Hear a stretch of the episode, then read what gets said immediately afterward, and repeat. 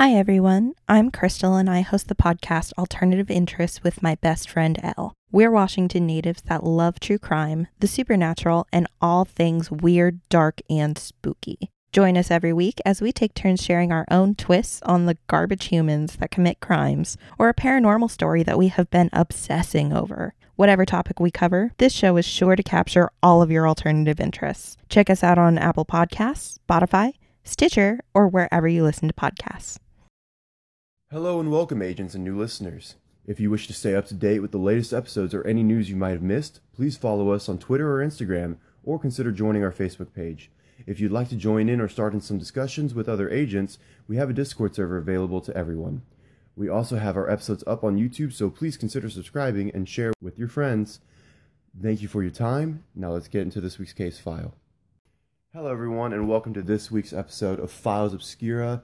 Now, we have kind of a different episode, a more laid back one. I like to look into some geology and try to find some good stories that might be worth the topic, but I came across a bunch of stories that didn't quite neatly fit into one singular episode. So I figured today we're going to kind of throw a few of these favorites that I enjoyed and have a strange blue world episode. And today we're going to make a debut of someone new who's going to be joining the team. We're going to talk with my best friend Gabs. How you doing, Gabs? I'm doing pretty good. Well, so I mean, you and I we've known each other for a little over a year at this point, but I, it feels like we've been best friends for a lot longer. Yeah, you know, with definitely a twin flames thing. Here. Oh, absolutely. I know we've had a bunch of uh, personal stories. I mean, we could get into it, but this isn't the podcast for it. But I mean, we've had days where we would just be on the couch getting drunk and watching Netflix together. Weeks. Oh yeah, God. I mean, how the first night uh, that I, you know, came over to your place and was talking to your roommates, I spent three days there. On the couch. I had a yeah. great, I had a great time. I wasn't. Uh, it was just like, why go home? They're not kicking me out. I'm enjoying it, and no one's complaining. So it's just kind of we took off from there, and you know, we've had a lot of great times. You helped uh, push me out of my shell, and, and you know, uh, unintentionally also helped get me the kick in the in the butt to get this podcast started because it's been something that's been on my mind for a while, and something I actually reached out to you three, four months ago about this. A little longer, I think. I'm, well, the podcast so far has only been five minutes long, so somewhere around there. Yeah, somewhere around there. And Yeah, I but- told you to just go full into it. Yeah, um, and, and and I was a little hesitant. I wasn't sure how I wanted to go through things at the time. It was kind of I'll figure it out as I go. Yeah. And I you think- never know until you do it. Of course, but I think so far we've got a pretty good formula going on. People have been loving the conversation. People have been loving the different people that come on, and I'm so glad that I have you on today. Are you ready for today's episode? I think so. All right. Well, to kind of preface things for the audience real quick, this is not our normal recording environment, hence why we don't have Vladimir, why we don't have CC, or even Nathan today. Um, we are actually recording in your apartment, so if there's any audio issues or you hear her cats, I do apologize, but I didn't getting cut out. It's just part of the ride today. So please sit back, enjoy, and I hope it's not too distracting as we talk about our strange blue world today. We picked three stories that I personally enjoyed. We got a case from Rockwall, Texas. You know, a little story that uh, I actually first heard about whenever I was watching the History Channel whenever I was younger back in 2012. Uh, then, of course, there's uh, some fun ones around the world like the Baltic Sea anomaly. Now, that was one of those strange UFO stories that just kind of appeared everywhere, but not a lot of people actually knew a lot about it. Um, so I did a little bit of quick research and got some eh, some fun information, but again, it's just not a lot of information that's currently out there. Um, and we'll we'll talk about why that is. And then the third, we got uh, a third story, which is just a really strange place. Nothing mysterious about it, no mysteries, but just the the geological processes around this place just create such a unique environment. I felt it was worth talking about at least. So we're gonna go ahead and jump into a traditional game that we play every episode: Two Truths and a Lie. Are you ready? Go for it. All right. So I felt it was only fair that we pick a statement from each of these. One of them is going to be a lie. So let's get into the first statement. First statement being in 1852, three men would uncover a strange rock formation whenever they would try to uh, dig a well, and they would come across this wall like structure that they found buried underground. And this would spark a bunch of debate and a bunch of discussions throughout the years that even today people still argue about. This is what we're talking about Rockwall, Texas. Okay? You think you got that one? I think I got that. All right. Statement number two.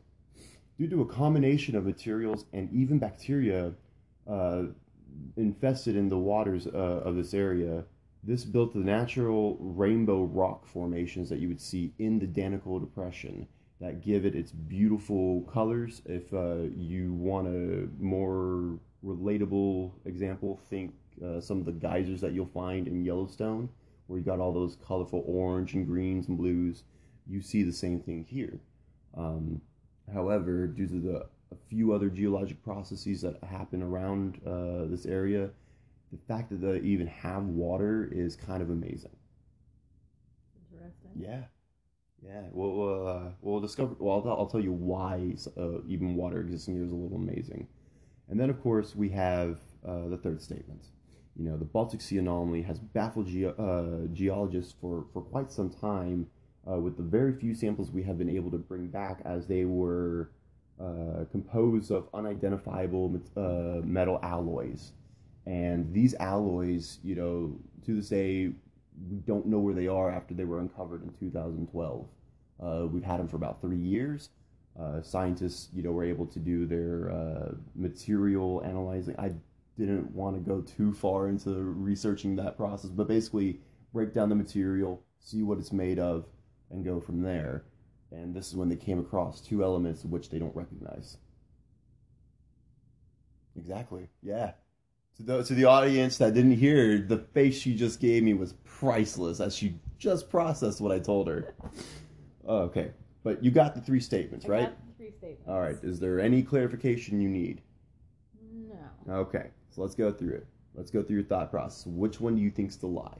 I'm definitely gonna have to go with the first one. You think the first one's a lie? Yeah. You don't think three just random men were digging a well and just found something? Well, I mean that's happened in a lot of places. Of course. You know? So that seems pretty realistic to me. Okay. So then why do you think that one's the lie? Because you didn't explain it in depth like you did with the other two. Okay. So Okay. I'm gonna go. I'm gonna go with that. All right. Cool. So is that your final answer? Man, you're making me. I'll, I'll, give. it, I, I know. I give everyone this chance. I give everyone this chance. Uh, yeah. I'm gonna have to go with that's my final answer. Then I'm gonna go ahead and lock you in on that one. All right. You think the first one's not true? You do not think one- three men uncovered uh, the rock wall in the Rockwall, Texas, when they were digging a well. Yes. I'll give you, you. You seem a little uncertain. I'll give you this last chance. All right, really quick, go through them again. Okay. Just long story Really short. synapse. Long story short, three men in 1852 would try to dig a well and uncover the rock wall formation that sparked so much debate. Number two, a combination of, of different materials and bacteria uh, in those in the water pools in the Danakil Depression would lead to the colorful rock formations that it's uh, partially well known for. Statement number three: the Baltic Sea anomaly has baffled geologists with samples of unidentified metals found in, uh, in the samples that they got. Okay. Still gonna stick with the first one? Still sticking with the first one. All right, locking you in. Can't change your mind. Okay. All right. So let's go into the story of Rockwall. Figured this is going to be a fun one because there's a lot of history, a lot of documented debates going back and forth, and a lot of geologists have researched this and even came to kind of contradictory points, you know, in one time or another. So I decided let's start from the beginning. You know, let's look at some facts about this. Uh, Rockwall, Texas, you know, population just under 40,000 as of the 2010 census. Uh, I believe current estimates put it around 47,000 people. Um, it's part of the Dallas Fort Worth Metroplex, um, uh, which is a very large area here in Texas. One I'm not personally fond of. Sorry, Dallas. Nothing against you personally. I just didn't enjoy your city. That's fair. Yeah, I'm just sorry. Same thing with San Antonio, but I love Austin, love Houston. That's my home. Um, but archaeological research uh, of the surrounding areas would reveal, you know, tools of prehistoric natives dating back to, you know, 13,000 to 13,500 years ago, with the discovery of Clovis points, which is a type of knapped spearhead, which is originally found in Clovis, New Mexico, in the 1930s, which is where they get their name from. Now, there are other types of, of points that you could find that have different uh, names, like the Folsom points is another w- very well known one. And we use these to help kind of identify how people moved based off the different uh, shapes of these points.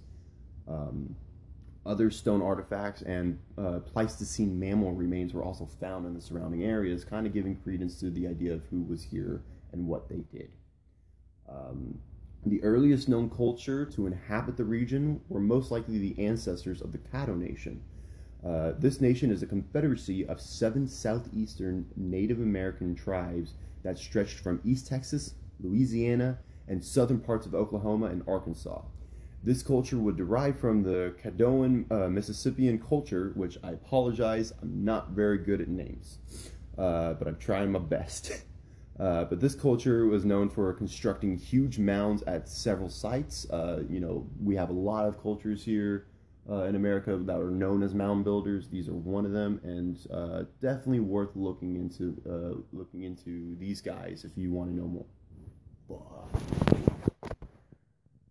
Okay, that's good because that fucks up, and obviously I'm gonna edit this part out. But uh, real quick, if she gets over that camera, it, the audio won't pick up as much. It's something weird with my phone. Um, yeah. Uh, but like I was saying, if you want to know more, definitely check out the Spiro Mounds, S P I R O. And the like, without getting too much into it, because it's kind of worth its own investigation on its own time this was uh, like the second largest mound uh, in a collection of like 30, 40 mounds in this one area. And it's the only burial mound of all of this. So it was kind of something interesting I came across. But since no mounds are found in this area, it's kind of hard to associate anything with uh, from them with this rock wall.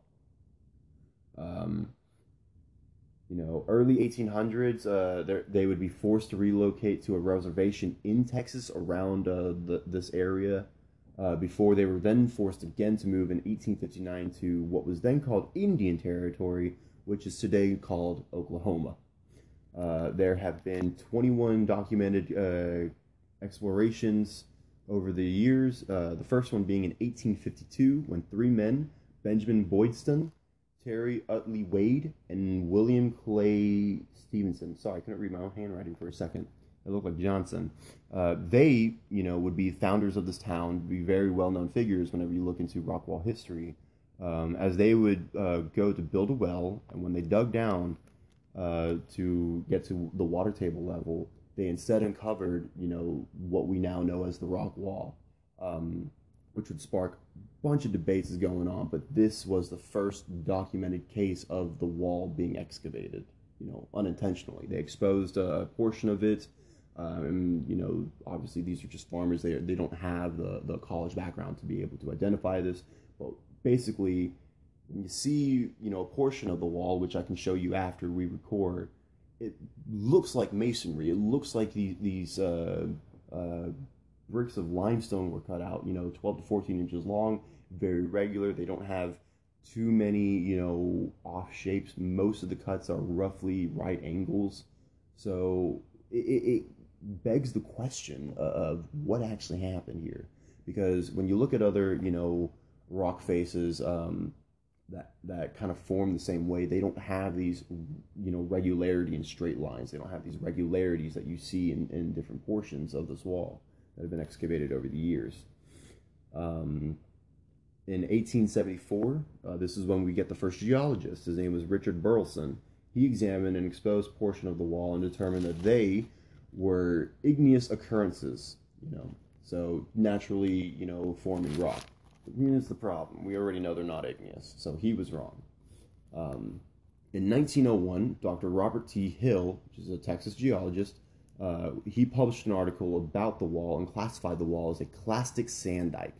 Now, to just kind of understand real quick what a clastic sand dike is, is, is a type of clastic dike, uh, uh, which is a seam of sedimentary material that fills an open fracture in, the, in rock faces, either by fluid, uh, fluidized mixture forced in or through natural processes like wind, water, and people and animals pushing it into these crevices.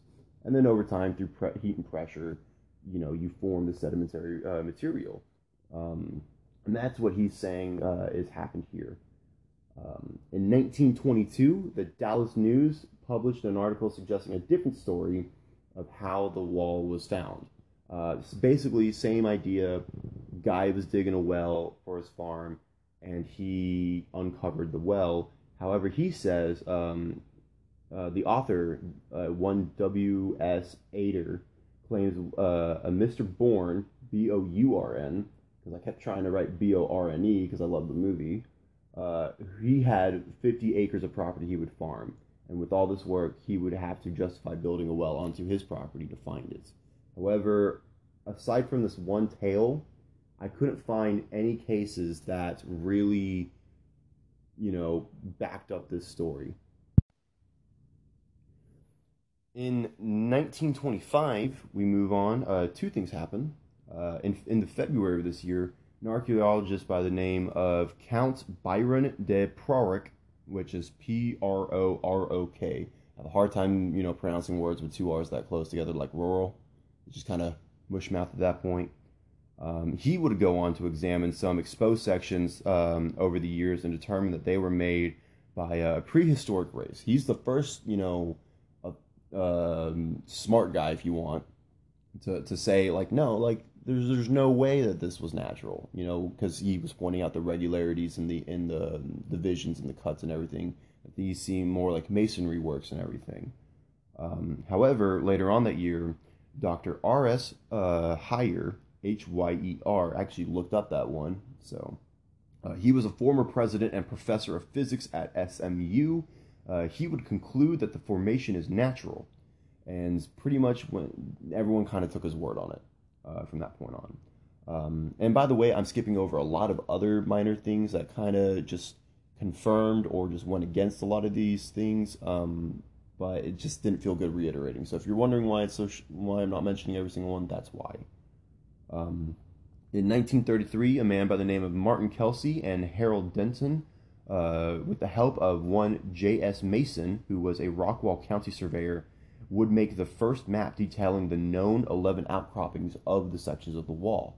Um, so when I was looking online and looking for a, a, complete map of what people were looking at, this was one of the first things I found, which is really interesting because I could see from a geologist standpoint of why it just looks like natural formations and faults because there was a theory about fault lines that were in the area, so that's where this happened and came into to being. But however, there was another researcher who said that uh, the salt, the the fault lines they were referring to uh, has no evidence proving that they come down this far into Rockwall uh, to matter. You know, so it's kind of a gray area for conversation right there. I couldn't personally give you my own opinion because I don't feel like I'm educated enough in geology to give you that informed opinion. Um, but uh, yeah, like this guy Hyer, he pretty much went with the thesis of no, it's just sediment, sedimentary rock. We're not going to worry anything past that. Um, uh, skipping over a lot of you know people going back and forth throughout the years, you know either confirming or denying whether they were just researchers or they were you know actual um, uh, PhD you know professors and stuff because there was quite a few.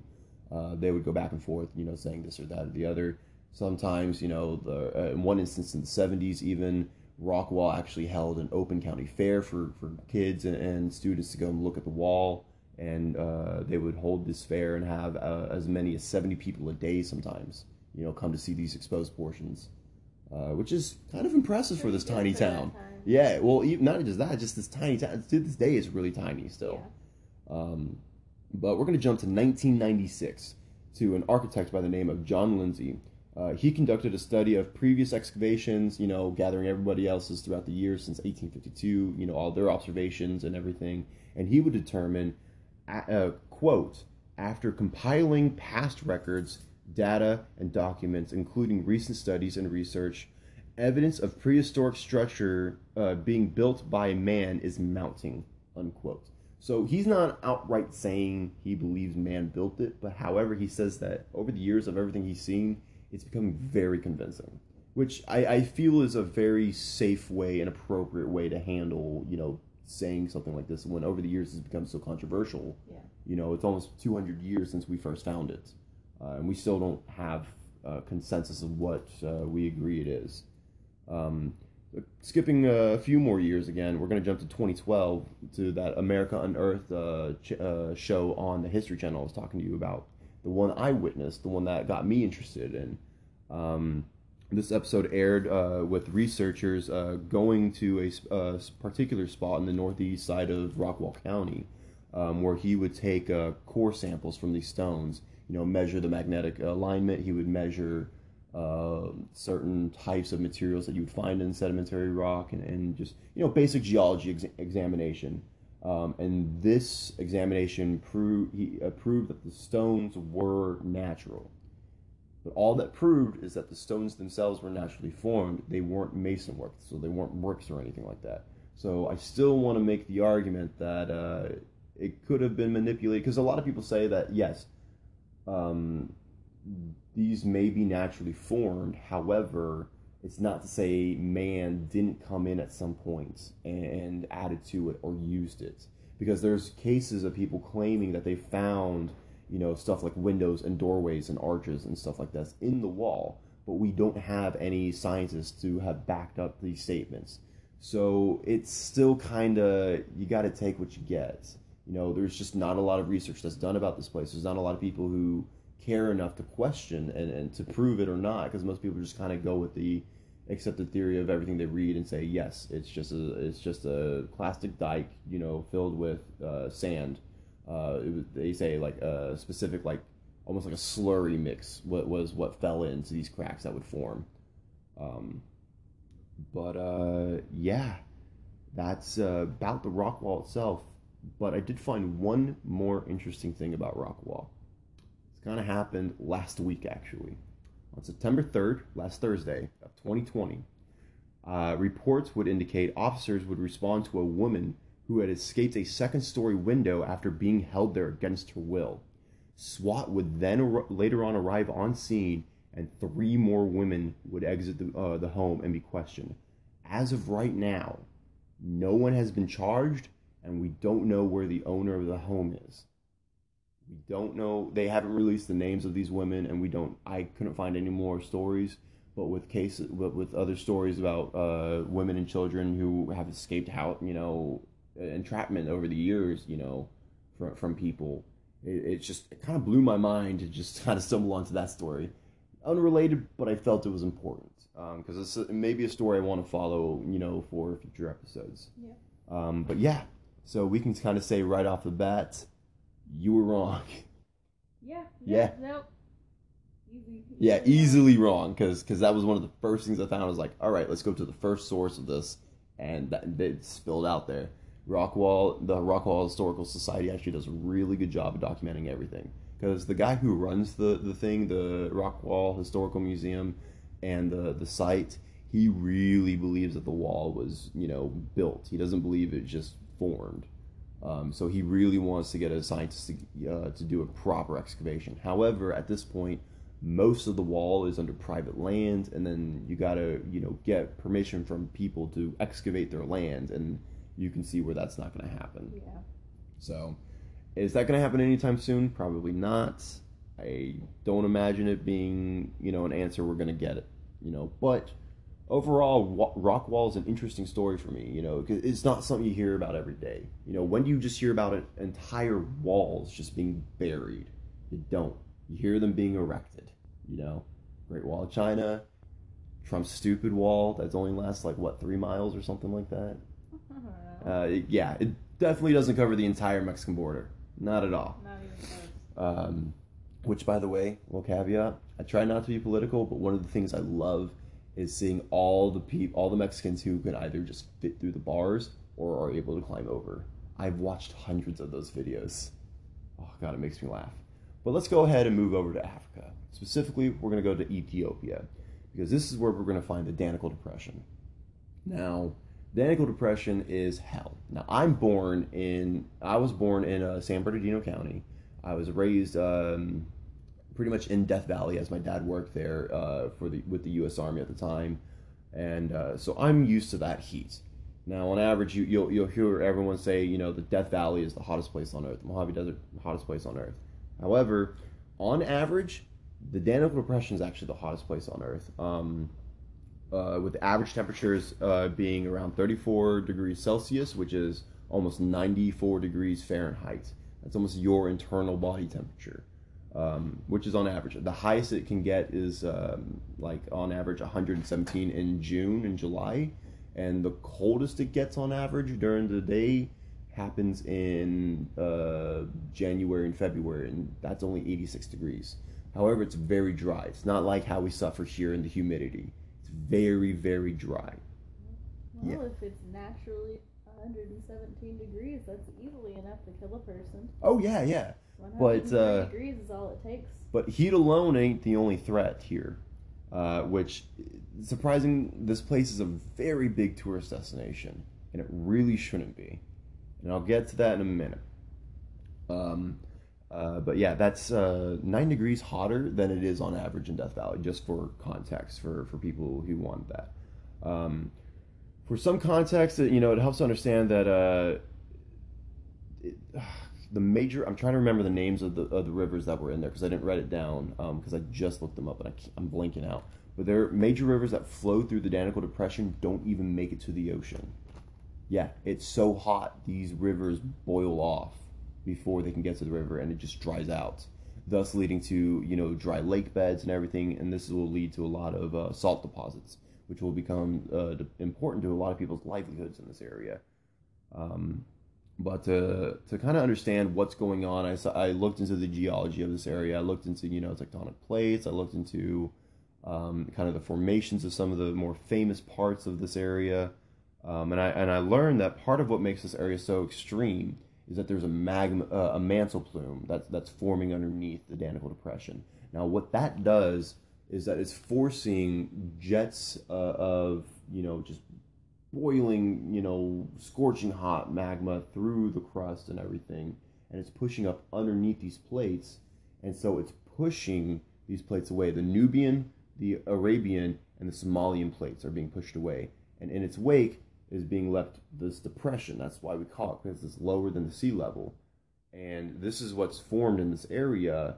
And when you got hot magma boiling up underneath, you know, which leads to volcanoes and stuff, you have a dry uh, dry area you know filled with with you know salt and, and you know briny water that does that does uh, exist and is left over um, you, you you're starting to create a very extreme environment of all kinds of levels. You know you have the acidity that's going crazy you have the heat that's going crazy you have the geology that's trying to kill you. Uh, it, it- you know it's a lot of crazy stuff but it's so pretty to look at uh, because they have some of the most beautiful uh, rock formations I've ever seen, uh, like they were in uh, Yellowstone, where I was talking about how you had those bacteria that discolor the rocks and everything in the water and all that. Um, that's part of what um, uh, is leading to all these discolorations of the rock. Uh, but you also have stuff like the high concentration of sulfur. You have different salts. Uh, you have iron deposits and and uh, you know halophiles, which is you know an extre- a bacterial extremophile that does very well in salty environments. Um, unlike us pathetic humans, where we can't even drink three percent salt water. You know, That would actually be really interesting if that place got hot enough and caught fire. Because it would be blue. Yeah. With all the salt, it would Mhm. be blue fire. That would actually be kind of cool. yeah, it would, but uh, the fact that it's a tourist place. well, we'll get to that. It's a tourist place because it's so dangerous. It's the, it's the thrill seeker kind. Yeah, which I mean, I get it, but at the same time, you're stupid. You know, It- well, because there there's political turmoil in this area too. So I mean, there have been numerous cases of people being just headshot and eviscerated and taken and abused by people in this area. Um, because this this land borders um, Eritrea, which is very. Uh, I didn't look into Eritrea, I'll be honest, but from uh, the context of everything else I've written, it seems like an area with a lot of political discourse. So You what know. you're telling me is if the environment doesn't kill you, The people will. the people will. Yes, that is exactly what I'm telling you. Uh, because anytime somebody goes out there, it's highly, highly recommended you get the military or you get someone who's got like 20 plus years of experience in this area. To, So what you're telling me is this takes money. yes, it takes a lot of money. Um, so that's why I love the photography. Um, you know, the, the volcanic activity in this area is uh, something totally unique to this area, and you won't find it. You won't. You'll find close examples, but not any uh, that are quite like this one. Uh, because they have a shield volcano called Erta Ale, uh, which is the only one that I know of that's below sea level that reaches a total height of 613 meters, which is like over 2,000 feet tall. Um, but again, it's under sea level because of the of the depression, um, with the longest existing lava lake. Uh, this lava lake first formed in 1906 and has been a constant staple since. Um, the adventurous type that like to travel the region are like I, like I was telling you earlier. Uh, they are advised, you know, with them and their tour guides and everyone, if they are interested in viewing the lake, uh, it's best to view it at the dark of nights and prepare to leave before the heat gets too intense in the morning, uh, because the heat travels very fast. Uh, but at night, you are said to see a variety of you know beautiful displays of colors and explosive actions because of the different uh, you know salts and sulfurs that are that bleed into this uh, lava lake and just I've seen some of the videos of it. God, is it gorgeous? You know, like like screensaver worthy stuff. That's how that's fireworks. yeah, that's how I describe it. Um, but granted, I don't want to stand next to it. You know, uh, because even the air, fumes. Oh, yeah. alone would be enough. yeah, around the around the the lava lake, of course, obviously, but it's not just around the lava lake because the air at some points can be too much at times for people to breathe normally, and they require gas masks because samples and tests have shown extremely high concentration of chlorine gas in the air. Yeah, you're literally gassing yourselves here, and there's even spots uh, I believe that are blanket CO2 areas where people, without knowing better, you know, would go down, you know, maybe to relieve themselves for a moment. They don't realize they they just walked into an environment with no oxygen, and they suffocate and die. Yeah, and you you there there have been pictures and videos of animals I've seen where like a bird would see an animal that's dead and think, oh, that's food, and go down, and in three seconds it would just collapse and die too, and it'd just be like this whole grayish black graveyard. Yeah, but it's only like in certain certain locations. Um, but yeah, that's just one of the many things trying to kill you. it Um, would really suck if you took a piss in there and made uh, mustard gas. Oh yeah, that'd be something. I didn't even think about that one when I was writing this. um, but you know, off to the side. Right. Oh, you just gassed yourself. Yeah. As uh, what is it? DJ Khaled said, "You played yourself." uh, but this, however, hasn't stopped many people, of course, from traveling uh, just to visit the area. Um, like I told you, however, don't be a fool. This area is near constant threat of attacks, like I was telling you about. Um, many guards, guides, and guests have been killed in the area, and it's best to find a guide very well prepared and trained for this environment. I can't stress that enough, because there was a, a, um, a German, uh, a German. I can't remember if he was just a photographer or he was a full fledged journalist, um, but he was taking uh, pictures of the area and you know trying to get stuff for his story. When his tour guide said that he just collapsed with a head with a hole in his head. You didn't hear the bullet. You didn't see where it came from. He just collapsed and died because he was shot from a distance. There have been there was a story from like 2017 where a group of tourists went and they didn't have a very experienced tour guide, and um, a group of pirates came and, and harassed them, and five of them were beaten, two of them were raped, and it's just horrible, horrible stuff. And there's story after story after story of this. Want to know what kind of person is like, yeah, I'll guide you in there. Easy, no problem. Well, well, we'll get to that because still, even with all these dangerous conditions, those in this area often travel to the region to mine the salt. As um, in early Ethiopian history, the salt from this region was equatable to gold. They would actually use this salt as currency. Um, uh, from the salt beds, uh, like in Lake Asale, which is uh, A S A L E. So I hope I pronounced that one that one right. Um, and all this is also done by hand. They don't have machine to. They don't have power tools like we do or anything. Uh, like one of these tools that I saw the guy used is, is a stick that's about the, the length of my arm. My arm's six feet long, uh, so almost two meters long. At the very end of it is a very sharpened, you know, iron piece or a rock, and he uses that to cut slabs out. And they take these slabs and they put them on camels, uh, and they take their whole camel caravan all the way across this massive trek just to get back home Um, there's a few very very tiny towns. Uh, one being uh, a ghost town called Dallol, where there's almost nobody there anymore. Uh, there's a military base in the opposite direction. Uh, very few people, but it's paved now, so a lot more people travel on it. Um, and this is how people still, you know, get by, you know, making their livelihoods in this area. Um, they uh, they would often be people who would warn, you know, other tourists and everything to, to stay away from this area.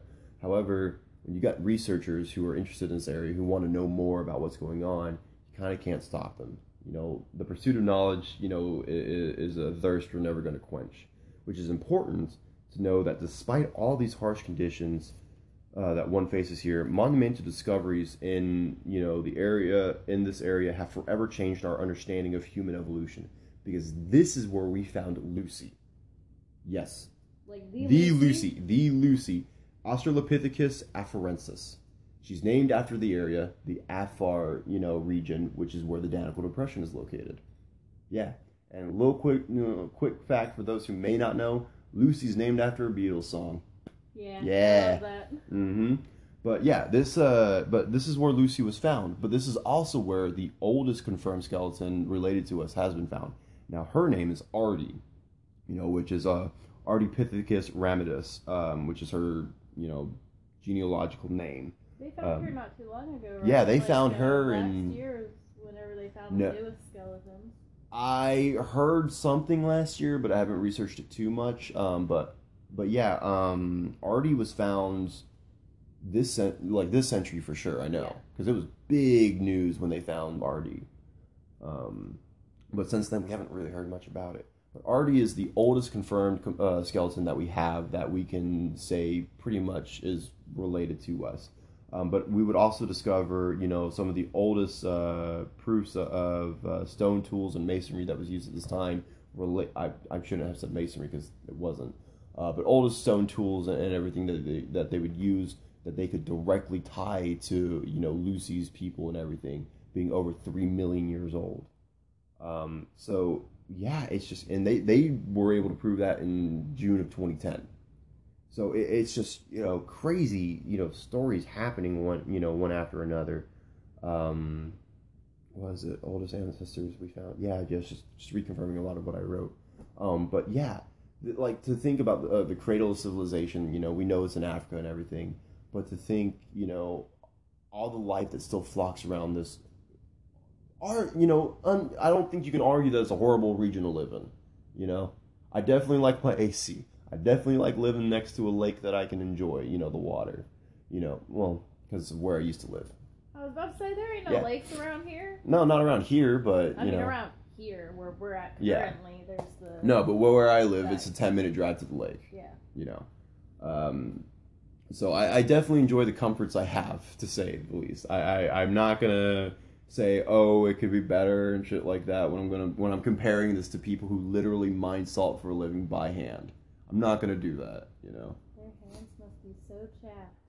Oh, I've seen pictures of their hands. It looked. Um, for those who don't know, uh, me personally, I for a period used to work for a company called Wazoo Survival Gear, and I would be the guy who had handmade a lot of their products.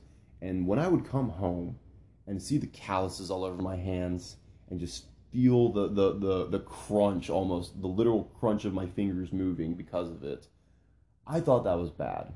Now, when you look at these guys' hands, it's like I got a pedicure or, or, man, or a manicure.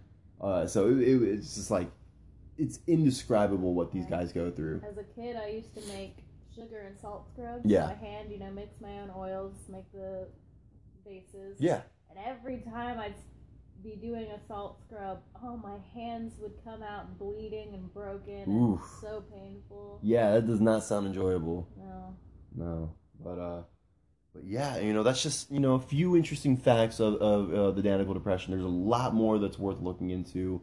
You know, there's a lot of uh, political turmoil that you can look in the area, especially how it relates to Ethiopia. You could look at more of the geology and how these, you know, intricate form, uh, geological formations, uh, the, how they interact with each other and give the Danakil Depression its uh, unique uh, touristy attractions, if you want to call it that, because that's how people see it. Um, but but a lot of it, if, if you're that kind of nerd, it's really fascinating, because I am that kind of nerd. I love it. I love it so much. But before I talk about it to the ends of the earth, let's move on to our last topic. We're going to go to the Baltic Sea anomaly.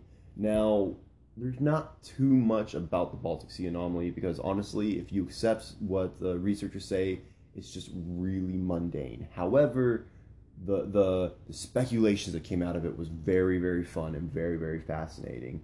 Um, on in June of 2011, you know the self-described treasure hunters of uh, Sweden's Ocean X team, uh, they would be the people who would take some sonar images in the center of the Gulf of Bothnia. Uh, they would be the guys who created the very famous picture of the Baltic Sea anomaly. You know, the grainy image of what basically looks like the Millennium Falcon underwater. Yeah. Yeah, that that, that thing. These would be these these are the guys who found that or who took those pictures. One specific image, like I said, it looked like a very strange craft measuring uh, over 200 feet in diameter.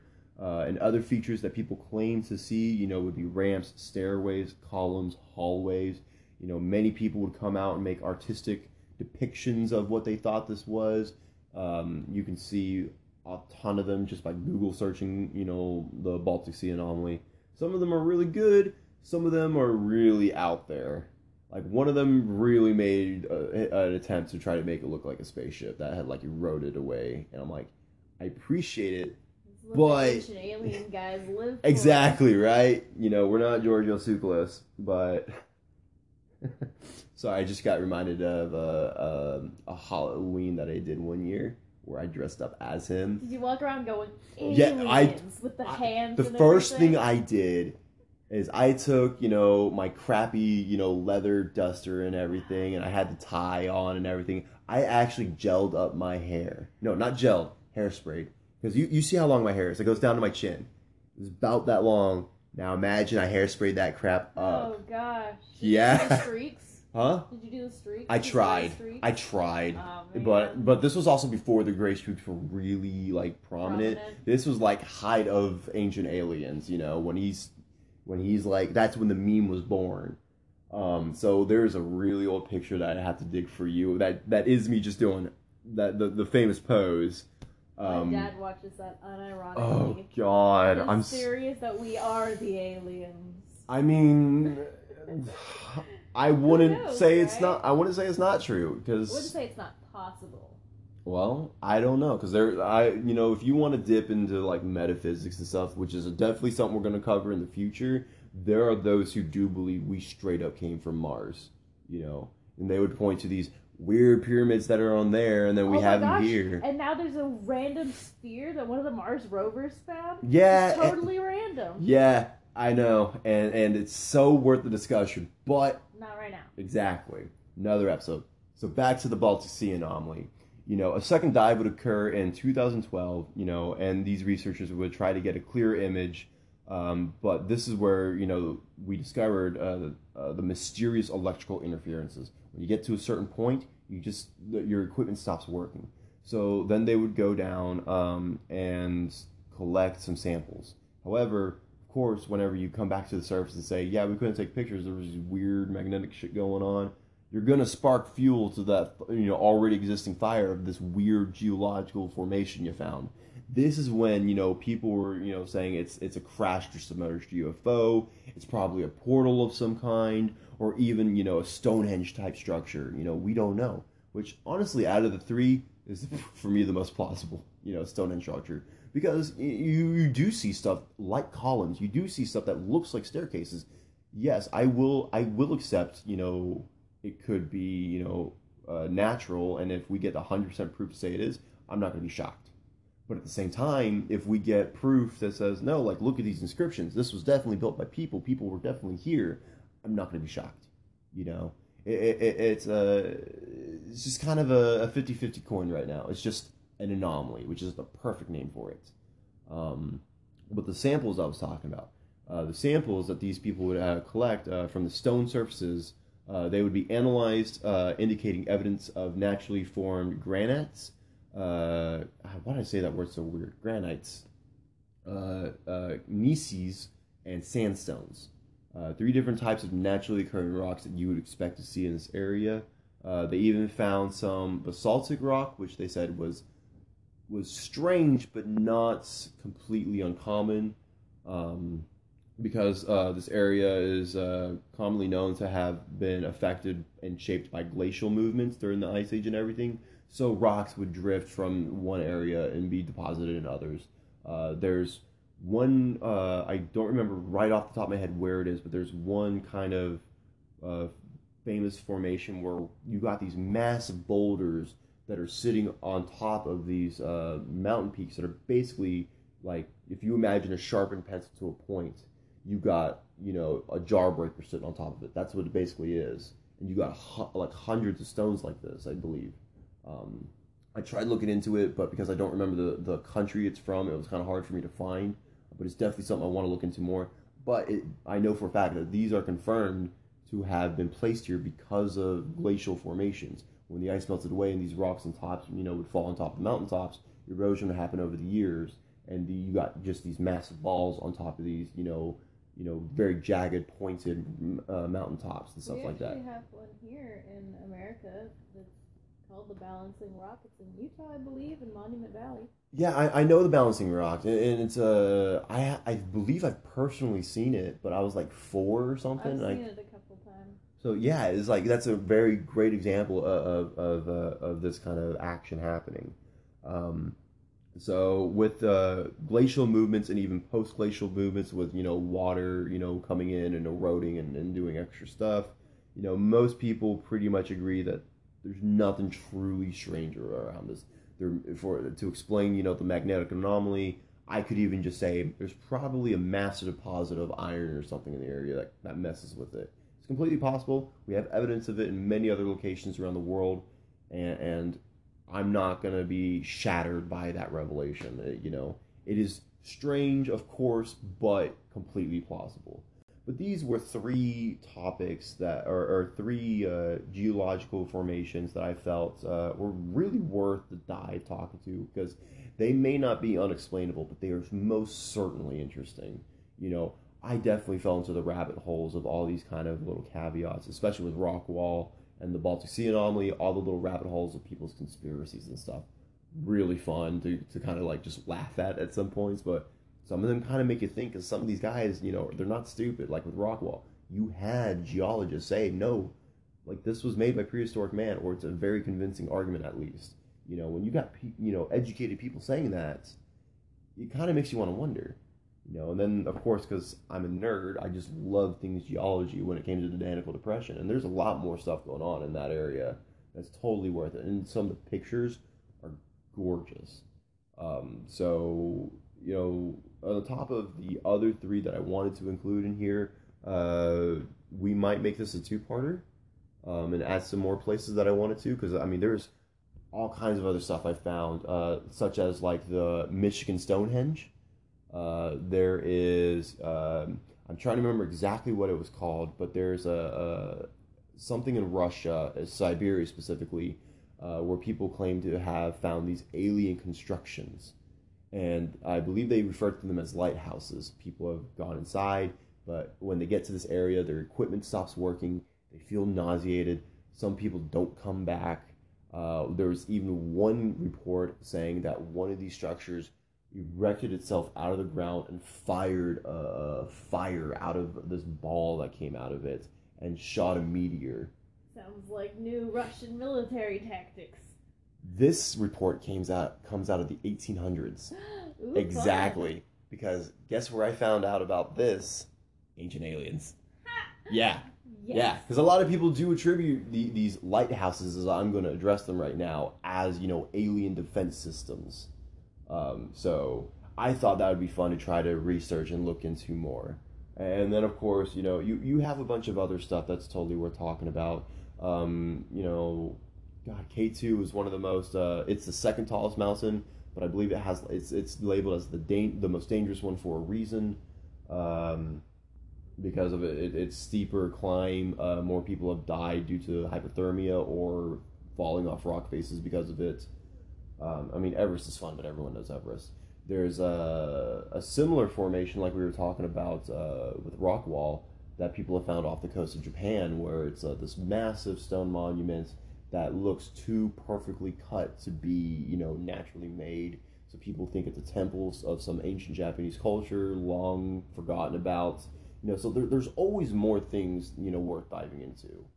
Um, but uh, if people enjoy this, like I said, we'll do we'll definitely do a second part. You know, but uh, yeah, that that's it for today. You know, how did you how did you like the stories? You know, how did you like the tales?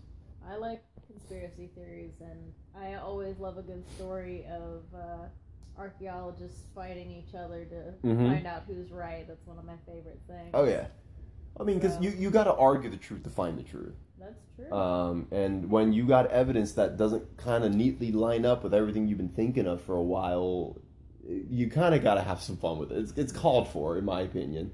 You know, granted, take everything with a grain of salt, but I just wanna I just wanna hear the the diss tracks of each of these guys like no it's made by man no it's made by the earth like you know there were some diss tracks in there oh, I don't doubt it. You know, people's thesis, uh, thesis papers and everything, and then they'll add that little. You know, quick notes in the margin. You know, fuck this asshole. He doesn't know what he's He talking about. you know, I found this. How did he miss this? And he's an idiot. Whatever. So I wouldn't doubt that at some point that might have happened because I did not personally read their handwritten documents, obviously, but I read the what you know what was uh, written in their reports, and I read you know the summary that other people have collected, um, and um, I did want to look more into kind of the political history that's surrounding the whole Danakil Depression area, but then once I opened that can of worms, I realized just how big that was, and I don't need this to be a four-hour episode.